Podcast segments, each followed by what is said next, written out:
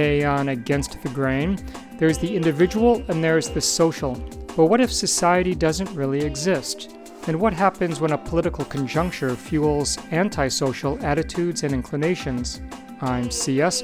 We'll revisit a conversation with Theodore Martin, who considered these questions through the lenses of U.S. history and literature, coming right up.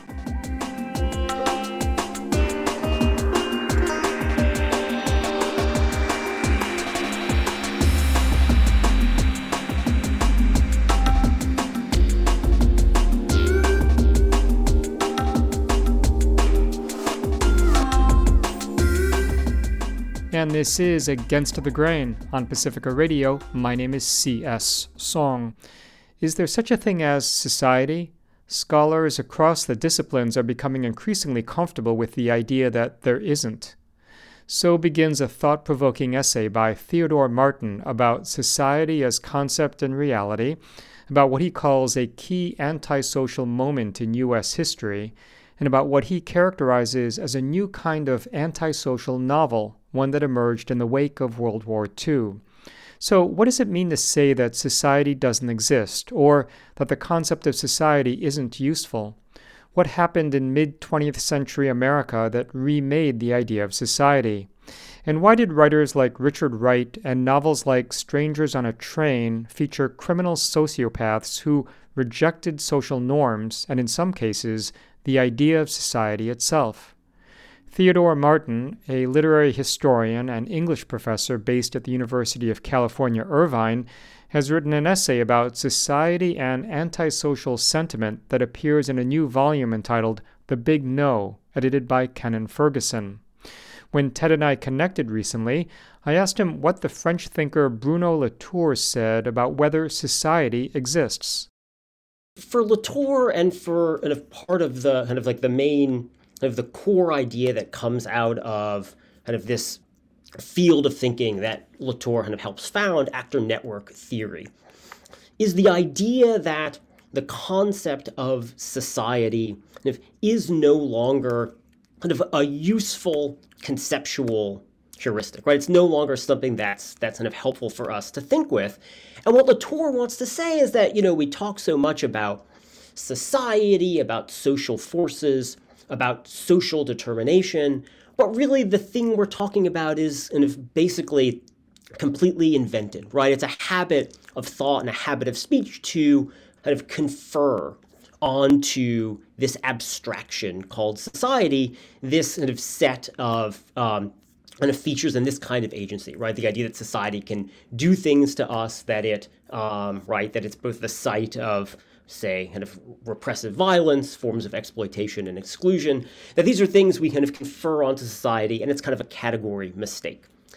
And so for Latour, what he wants to say is, and he kind of here, he kind of jokingly, but I think not so jokingly, invokes the famous Margaret Thatcher line there's no such thing as society. And Latour wants to say, this is actually a useful thing for us to say as well, that there's no such thing as society. And what we need to do instead is kind of think about temporary connections, right? Momentary flashes of relationality between humans, between humans and non humans, in the way that kind of people and objects are put into kind of temporary, flexible networks of relationality. And there, there's kind of a lot more one could say about Latour, but I think the thing just to kind of say from the outset is kind of I and a lot of thinkers ultimately read his critique of society as a, a coded or maybe a not so coded anti Marxism, right? It's really about a refusal to accept or a skepticism toward the category of the social totality, the fact that we can talk about um, kind of capitalist social relations as a large scale system. And Latour wants to say, actually, right, we only have these kind of these momentary and flexible, weak ties and connections, and there's no point in talking about that larger sense of social totality. So one of the reasons the essay starts with him is to start with that provocation and to kind of speak back to it in a way, to say like what's at stake what are we really getting rid of when we get rid of the concept of society? Um, and then what are some what is some what is some of the history and what's some of the literary history um, of ways that we've kind of tried to grapple with this question of whether something called society, this kind of abstraction that we have a uh, kind of an intuitive sense of, but that we can't pin down or point to in any empirical way, um, whether that abstraction actually exists. Well, let me give you this hypothetical. Let's say someone is in an airplane looking down, let's say, on a village. Everybody's outside. And that person in the plane points to this collectivity, these people, and says, That is society. That is not a concept, that is a empirically verifiable entity called society. Uh, what do you think Latour might say to that, or, or, what might you say to that? I really, I really like that example. Um, and yeah, I mean, actually, I'm, I'm, I'm willing to say that you know that like there's a kind of part of me that wants to hesitate as well. I think that Latour's answer would be something along the lines of, right, kind of why talk about right the that uh, kind of in general as society when what you're really interested in are the specific individuals and the specific objects that are kind of in forms of relation right down there on the ground. So you're you're looking at it from that bird's eye view, but for Latour, you're kind of missing the ways they're relating, right? What are they doing? Um, are they playing a game? Are they engaged in some kind of exchange, right? Different people doing different things. That's certainly that's not that's not my position. Um, but I actually I, I I kind of keep coming back to of the, the French sociologist Emile Durkheim's thinking about society.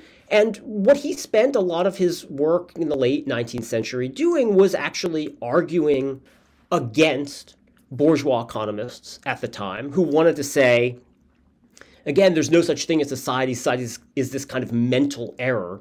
And all we really have are individual economic actors. We kind of recognize this way of thinking, I think, from, from 20th century microeconomics um, we have these kind of economic actors who are just kind of interacting, right, in these temporary ways. And the thing that Durkheim really wanted to pin down is that there are kind of there's some set of forces, right, habits, customs that are generalized and external, right? They're generalized and they set in the sense that they kind of govern the actions and behaviors and customs and habits of whole groups of people, not just individuals, but also that they're external, that they seem to emanate not from within individuals or individual relations, but at some kind of more general, kind of abstract point. I think there's something really powerful about that claim, which is partly a claim about defending the necessity of abstraction, right? The necessity of abstraction for thinking, say, about social relationships under capitalism, right? Which requires a level of generality, a level of scale, but also a level of abstraction. The idea that there are things going on that you can't necessarily see, right? Or empirically measure, but that exists kind of right at the level, nevertheless, of a kind of the feeling of a social force, a social compulsion. For Durkheim, this is right, all the kinds of customs that we have, but it's also the institutions that human beings make that govern different social structures. So I think of Durkheim as like, yeah, really kind of giving us license to think abstractly um, about society precisely by reminding us that we need some way to understand what it is that governs and shapes and determines how we interact with each other in a way that doesn't necessarily emanate from each of us individually, right? But it exists at some kind of collective and abstract level.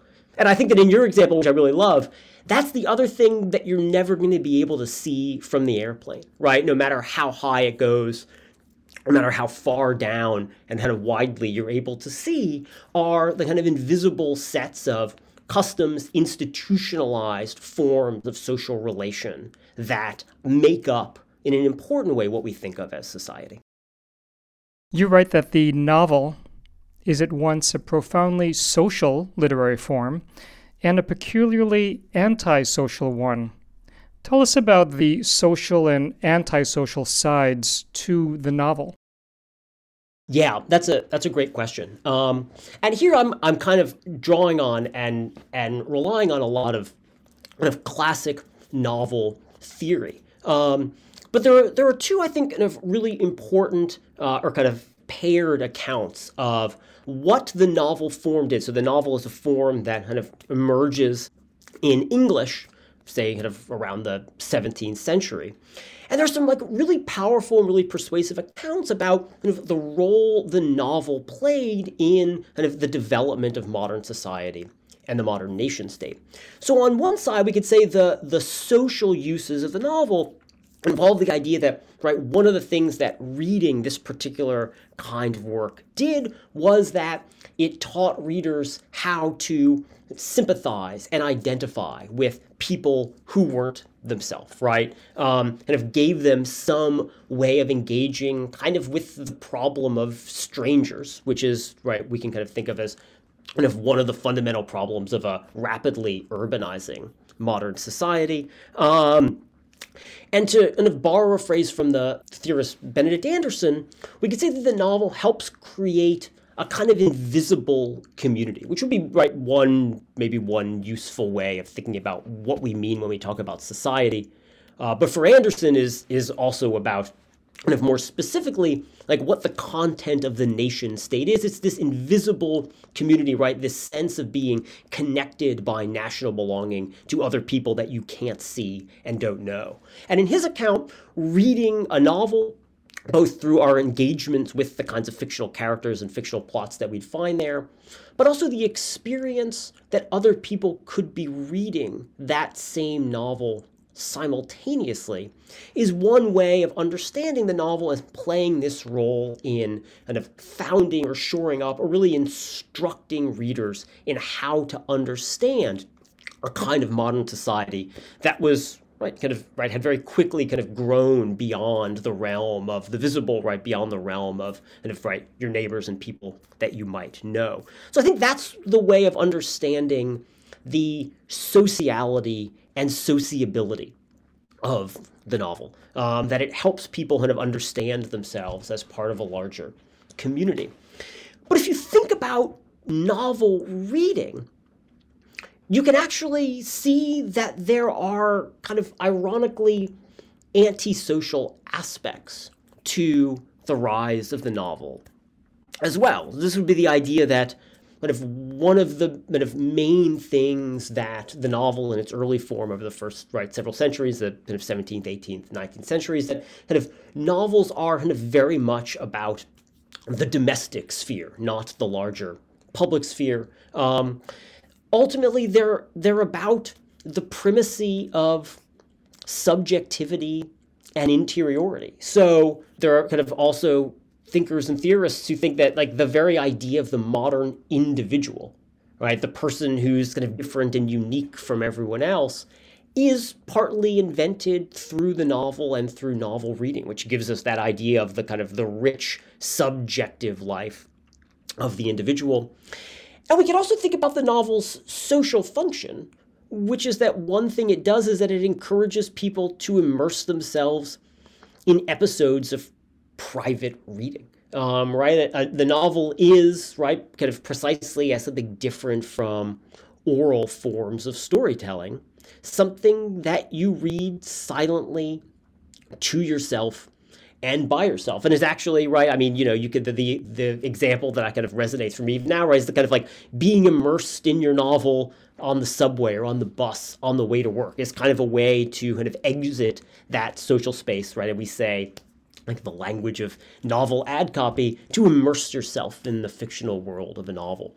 So those are the ways that I, I think the novel is just like a really fascinating literary form and literary historical form because it raises kind of both sides of, or like these kind of tensions in how we think about the idea of society and social belonging. On the one hand, it kind of gives us a glimpse of what society is, and on the other hand, it encourages what we might call in other contexts these kind of antisocial behaviors, right? The the primacy of private life, of the individual, of private reading. And I think the novel is a really interesting site where those tensions, right? And ultimately the tension between how we understand ourselves and how we understand our relationship to other people really comes to the fore.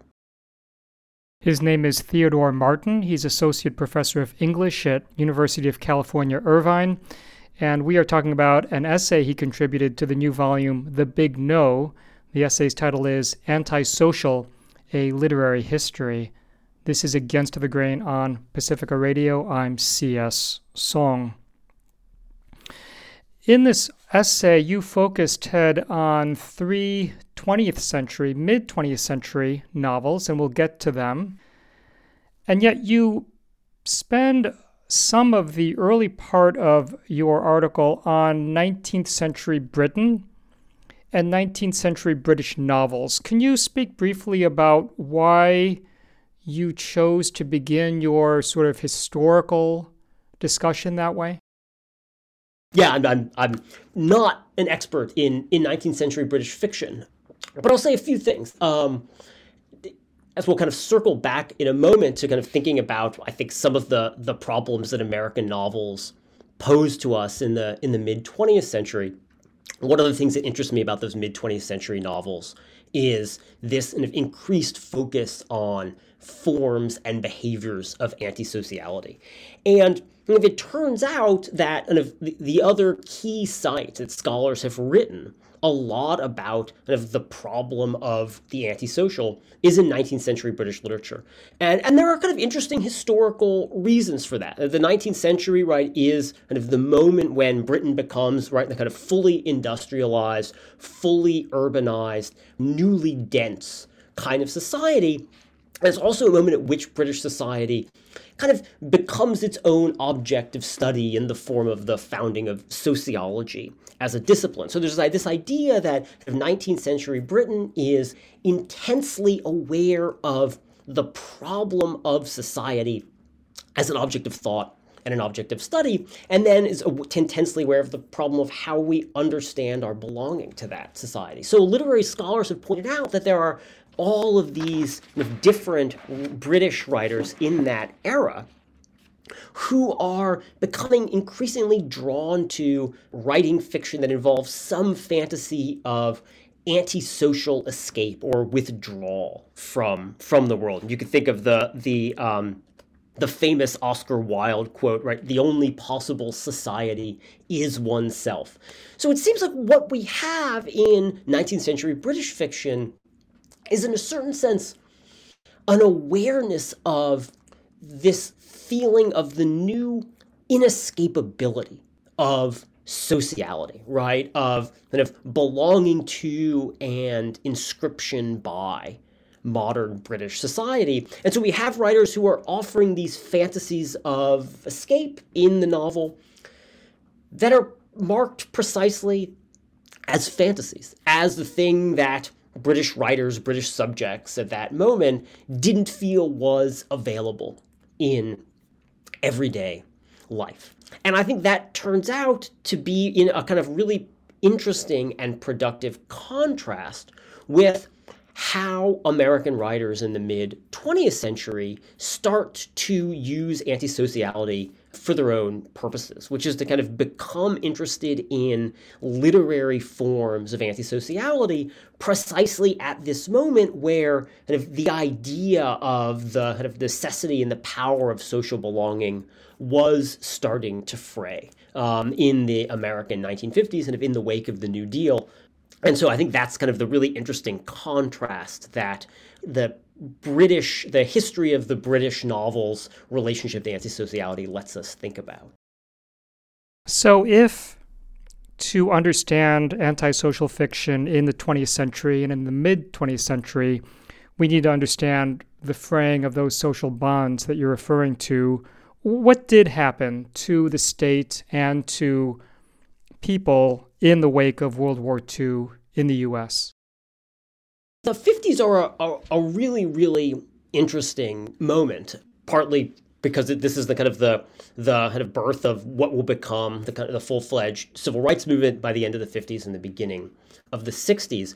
But there are also kind of really interesting things that happen in the 1950s in terms of the fraying of of, of what some scholars call kind of the the New Deal social order.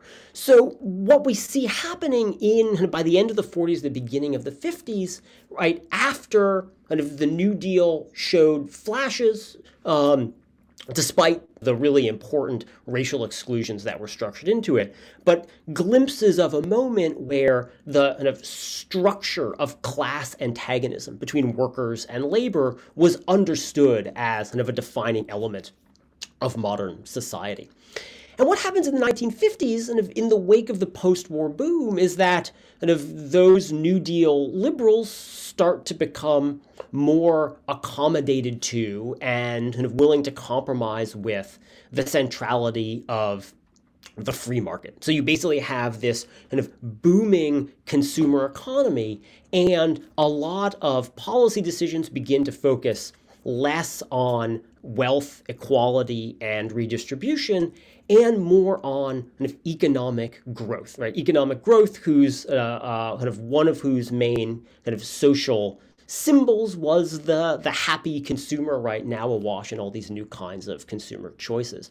So the, kind of this is this moment where we get a liberal accommodation with the free market at the very same time that we start to see kind of the first glimmers of deindustrialization. So one thing that happens in the 1950s is that in northern cities, hundreds of thousands of manufacturing jobs begin to disappear right as a growing black population kind of arrives from the South, looking both for freedom from Jim Crow and also for jobs. Um, and so you also see at this moment the first signs of kind of rising unemployment tied to deindustrialization that is uh, kind of particularly victimizes non-white workers.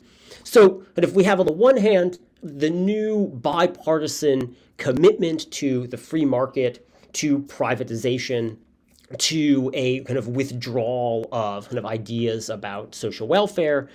And on the other hand, kind of the effects of deindustrialization, along with um, kind of racial antagonism and racial violence that kind of sh- deeply shaped the 1950s.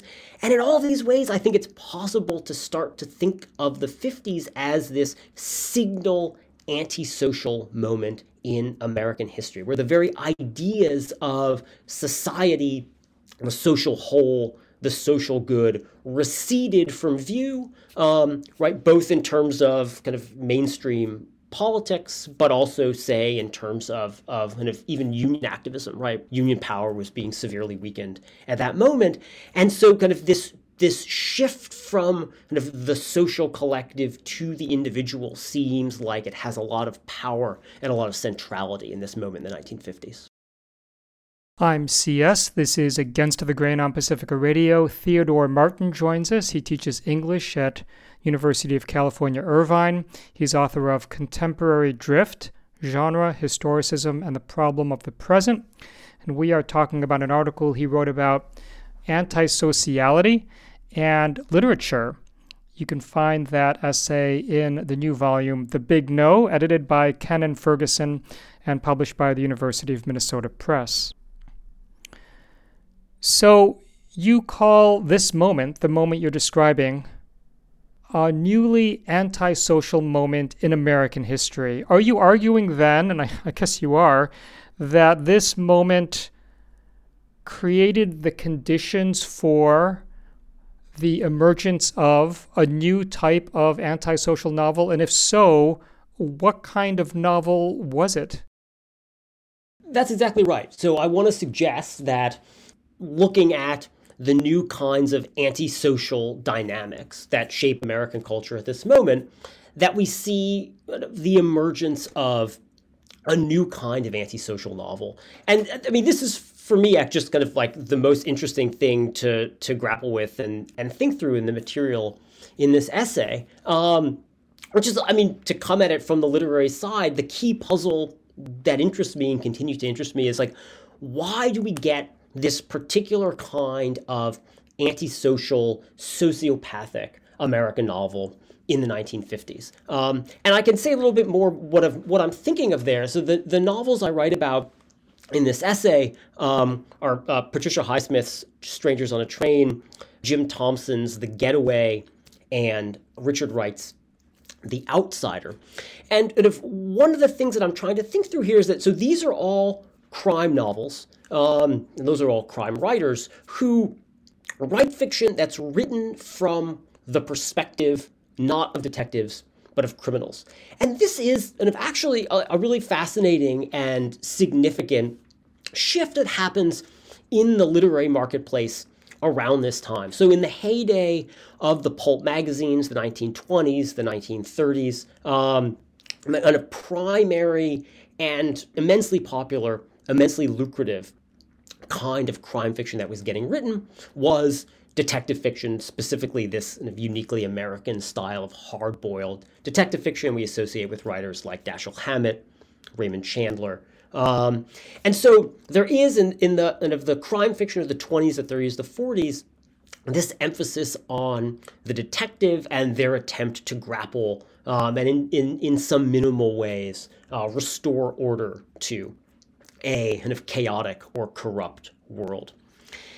And, you know, not exclusively in the 1950s, there are examples of this kind of earlier on, but in the 50s, there starts to be this swell of novels by writers like Highsmith, Thompson, Wright, and others that are focused on the perspective of the criminal, this particular kind of antisocial, we might even say sociopathic. I don't mean that in a kind of psychologizing sense, but just kind of as a marker of that kind of that sense of the kind of the loss of social ties. This new kind of antisocial protagonist in the form of the criminal or the murderer. And this is what we get in all three of these novels. So the puzzle for me is like, like what explains the emergence of this kind of novel, Strangers on a Train. I mean, another example by Highsmith would be The Talented Mr. Ripley. What explains the emergence of this kind of novel at this moment? Why was it that these writers and you know the readers who who read these books were kind of thinking about the possibility with identifying with this kind of character? And what I argue here is that what these novels are kind of really quite explicitly about is precisely the idea that they no longer believe that there's this thing called society that they can be said to belong to and to be responsible to. So there's this waning of some sense of kind of collective belonging, shared struggle, and a focus on individuality, which in all of these cases is flagged in these novels as a kind of violent or kind of murderous individuality. An individuality that, freed from social constraints and social responsibilities, can effectively do whatever the hell it wants, right? In these cases, rob, kill, etc. So this becomes just like the really interesting literary problem for me, and this is this is how I approach it as a literary historian, which is kind of we have this kind of this new kind of novel. What explains its cultural and historical salience at this moment?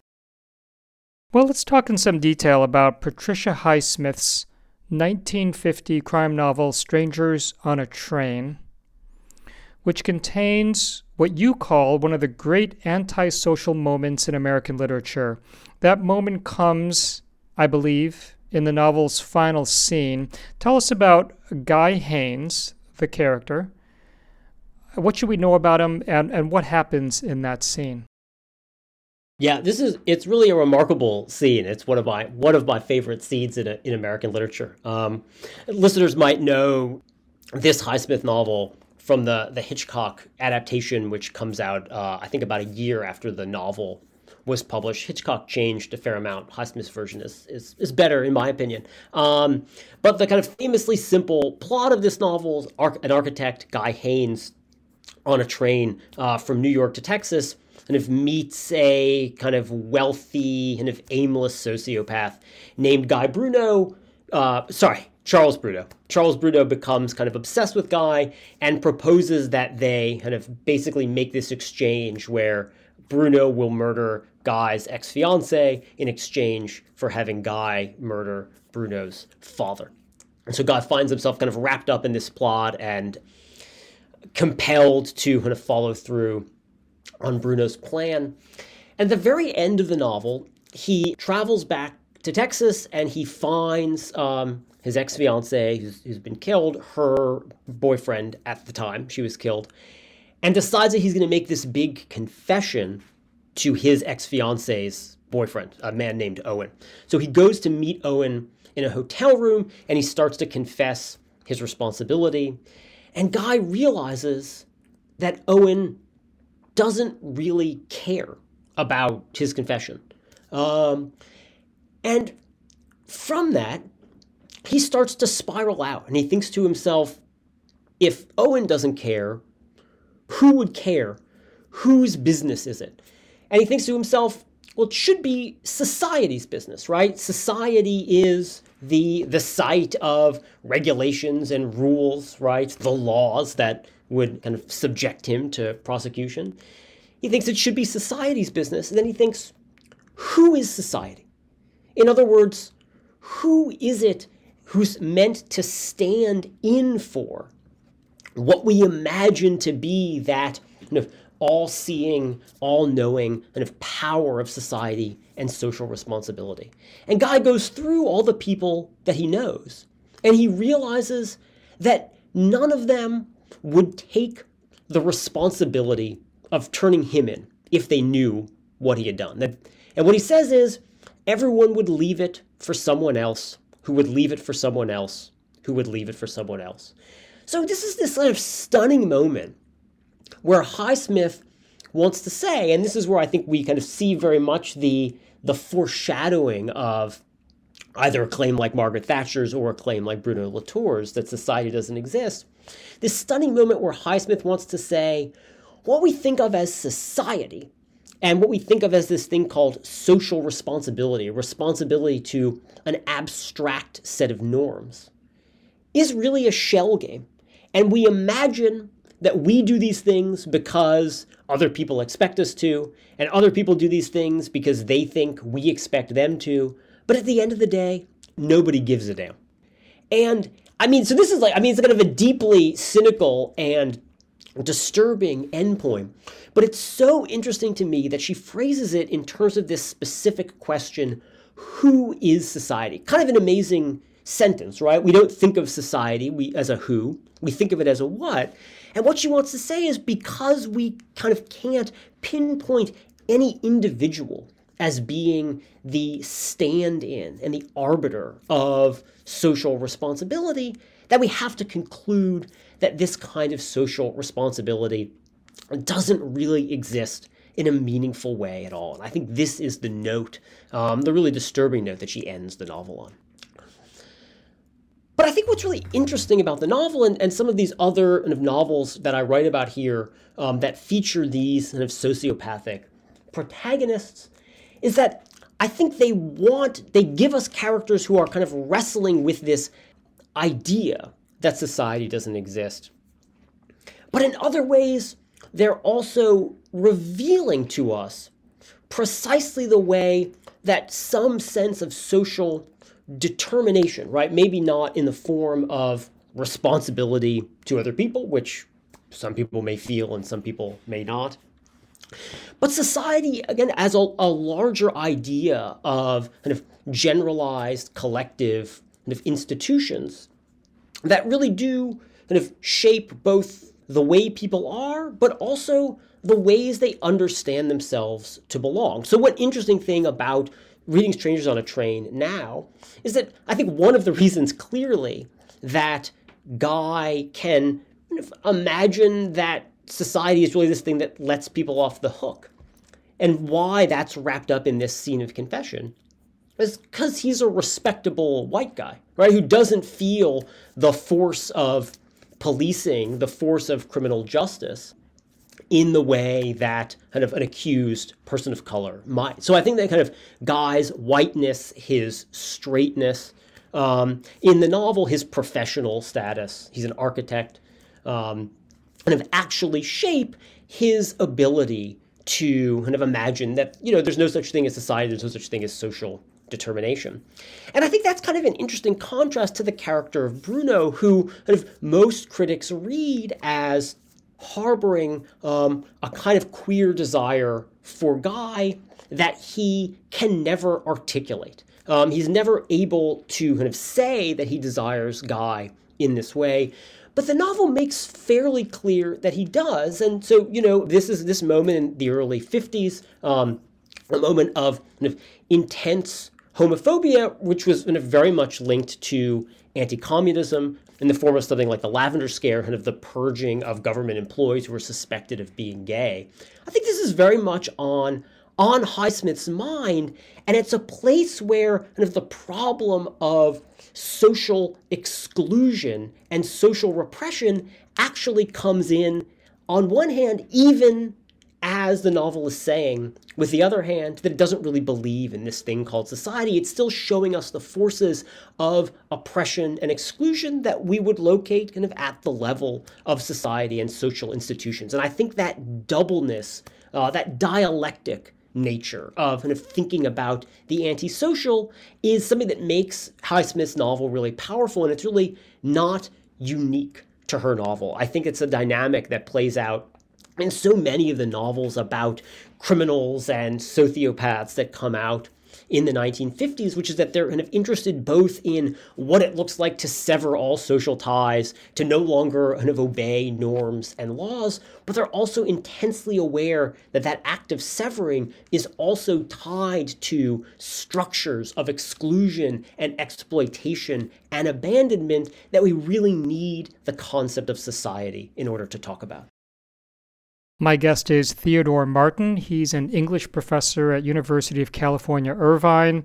We are talking about his essay Antisocial: A Literary History. It's part of the new volume The Big No, published by the University of Minnesota Press. We have a link to that book as well as to Ted's homepage, faculty page at UC Irvine, as well as to his book Contemporary Drift: Genre, Historicism, and the Problem of the Present on our website, againstthegrain.org. My name is C.S. Soong. You turn next in this piece to Jim Thompson's 1958 novel, The Getaway, which features a husband and wife criminal team on the lam. Uh, how do Doc and Carol McCoy run afoul of the law, and where do they end up?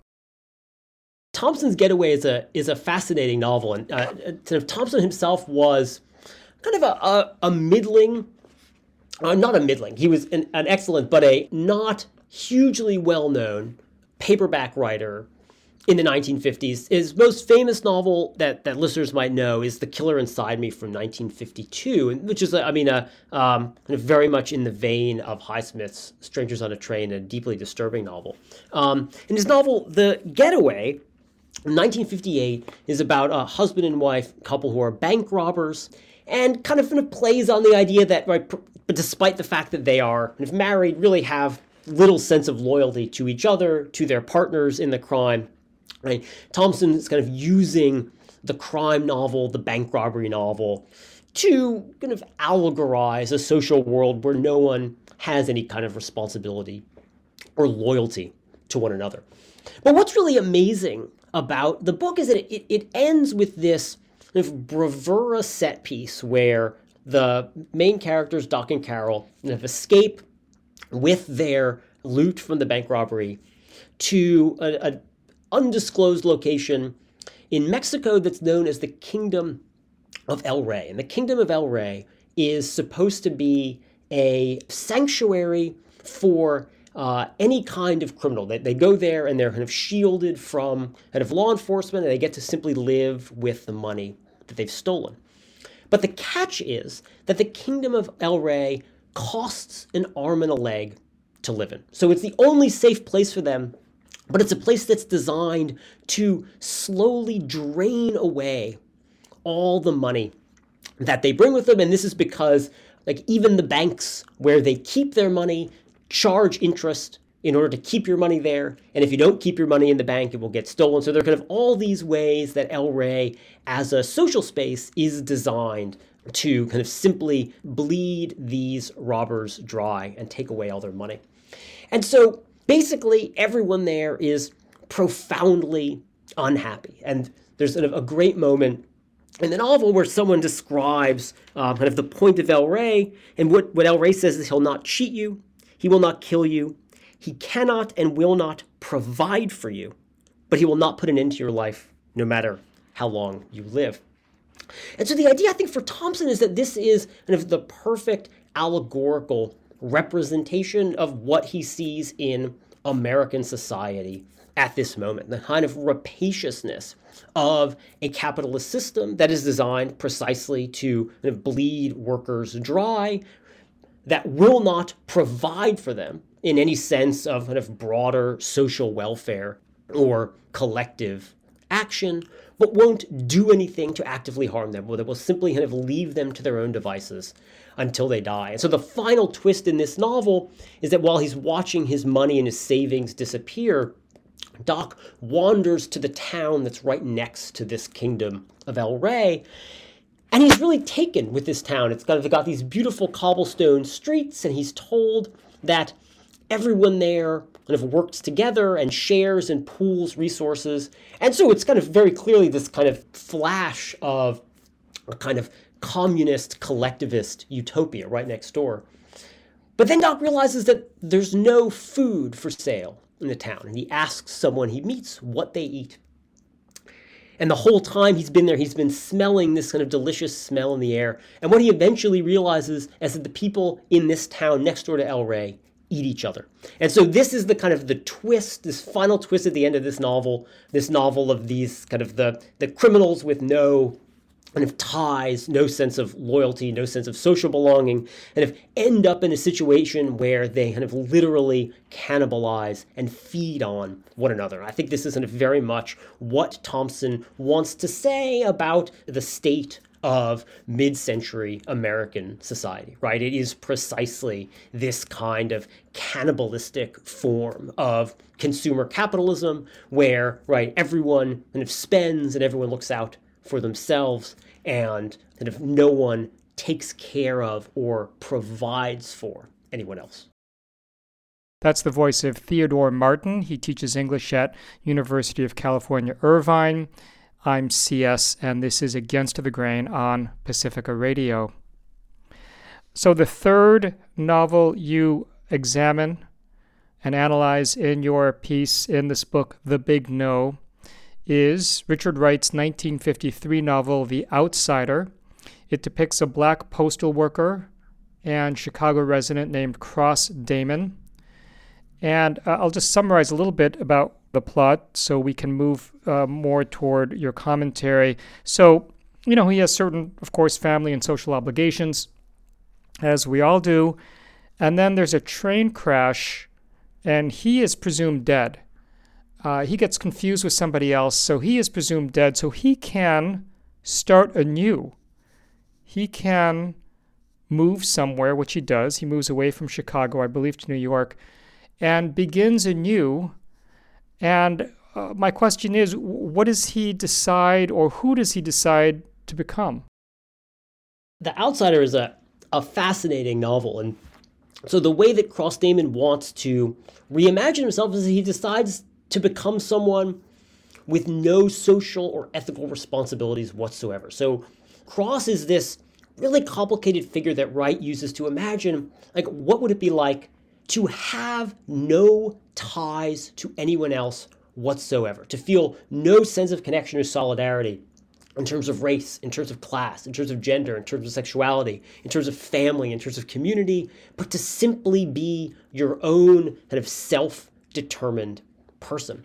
And if that's kind of surprising for what people think of when they think about Richard Wright, I think it's it's meant to be. Um, so The Outsider is published in 1953, and Wright wrote it when he was living in France and reading a lot of, the existentialism that was starting to be published in that era. And so I think it's a it's clearly a novel that's influenced by existentialism, and it's also a novel written where he's trying to escape. I think the the increasingly burdensome weight of his 1940 novel, Native Son, and if certainly one of the most important novels of, of the 20th century. I mean, also kind of probably the most popular and successful novel by a black author ever written. And Native Son came to so dominate of the question of what black literature could and couldn't do that The Outsider is Wright's attempt to imagine a kind of absolute existential freedom from kind of those kinds of group determined responsibility. Um, and so it's it's it's a fascinating and, and bizarre novel. It includes a lot of um, this is a novel where Wright was rethinking, unfortunately but fairly, a lot of his earlier um, commitments to the Communist Party, which he was very active in in the in the 1930s and 40s and became kind of disillusioned with, kind of partly on kind of an account of kind of how they thought about race and class.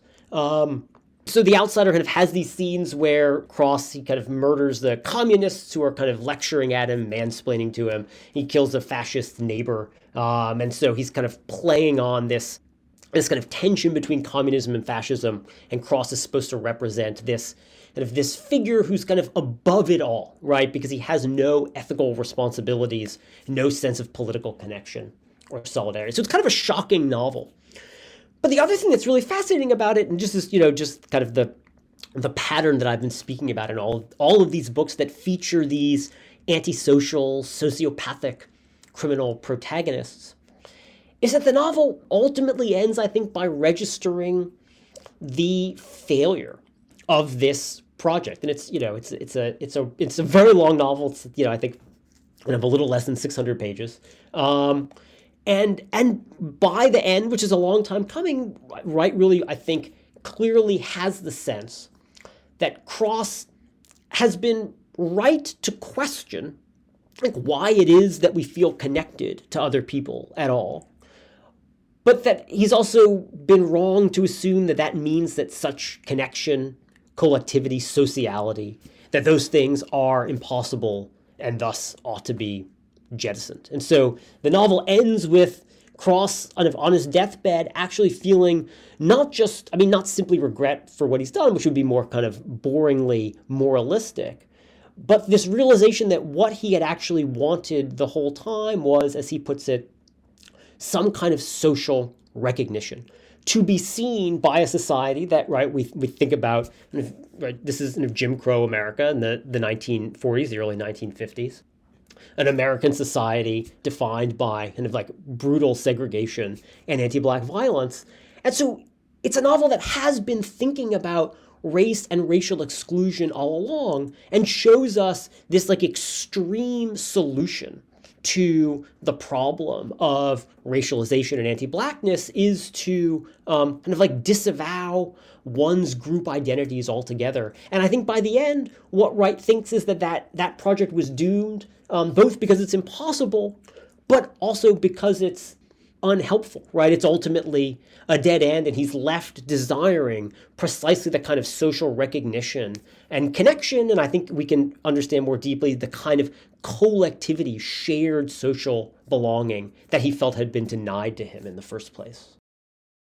Well, three very interesting, uh, disturbing novels and over time, you have been telling me how sort of what these novels share in terms of kind of your intellectual project. But I want to give you a chance to sort of sum up your your thoughts, your conclusions about what these novels say about sociality, anti-sociality, and and the value of society.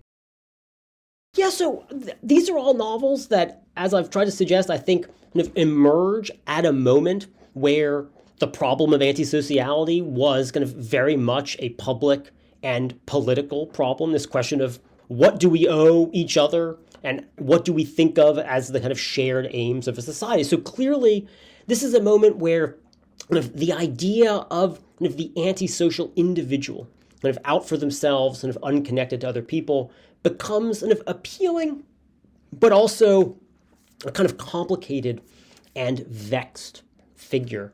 And so, for me, what what most fascinates about these novels, and what I found most interesting, even you know, kind of for thinking about the continued relevance of like these possibly old-fashioned sounding concepts, society, um, social totality, social determinism. Um, what's really valuable about them, these novels, is that they show us that the the impulse toward the experiment with kind of feeling antisocial is actually never able to escape the knowledge of the ways that we're socially determined, right? The ways that we are subject to social forces that exist outside us.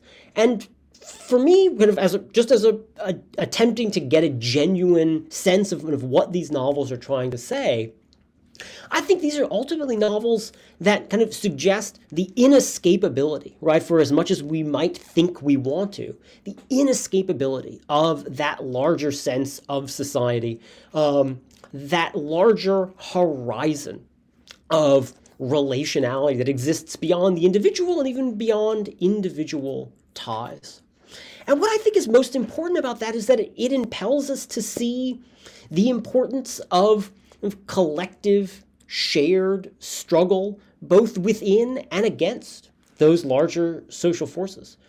So for me to, to acknowledge that there is this kind of this thing, this abstract collective that we call society, is to kind of necessarily admit and to see the necessity of collective struggle against it. And I think that these are not novels about collective struggle, but these are novels about the way in which the figure of the individual, no matter how much they claim to kind of get rid of social responsibility, can never escape that sense of being in relation to kind of a larger social system that in some way is the site of forces of oppression and exclusion and exploitation. And that's why I think that kind of society is the kind of mirror figure for kind of the possibility of shared struggle. Theodore Martin teaches English at UC Irvine. His book is Contemporary Drift, and we've been talking about an essay he contributed to the new volume, The Big No, edited by Kennan Ferguson. Ted, thanks for your remarks and insights and for joining us today. Thank you so much for having me. It's been an absolute pleasure. And that program first aired on January 24th, 2022. And this is CS, suggesting the important thing is not to stop questioning, as Albert Einstein once said. And we hope you'll join us next time.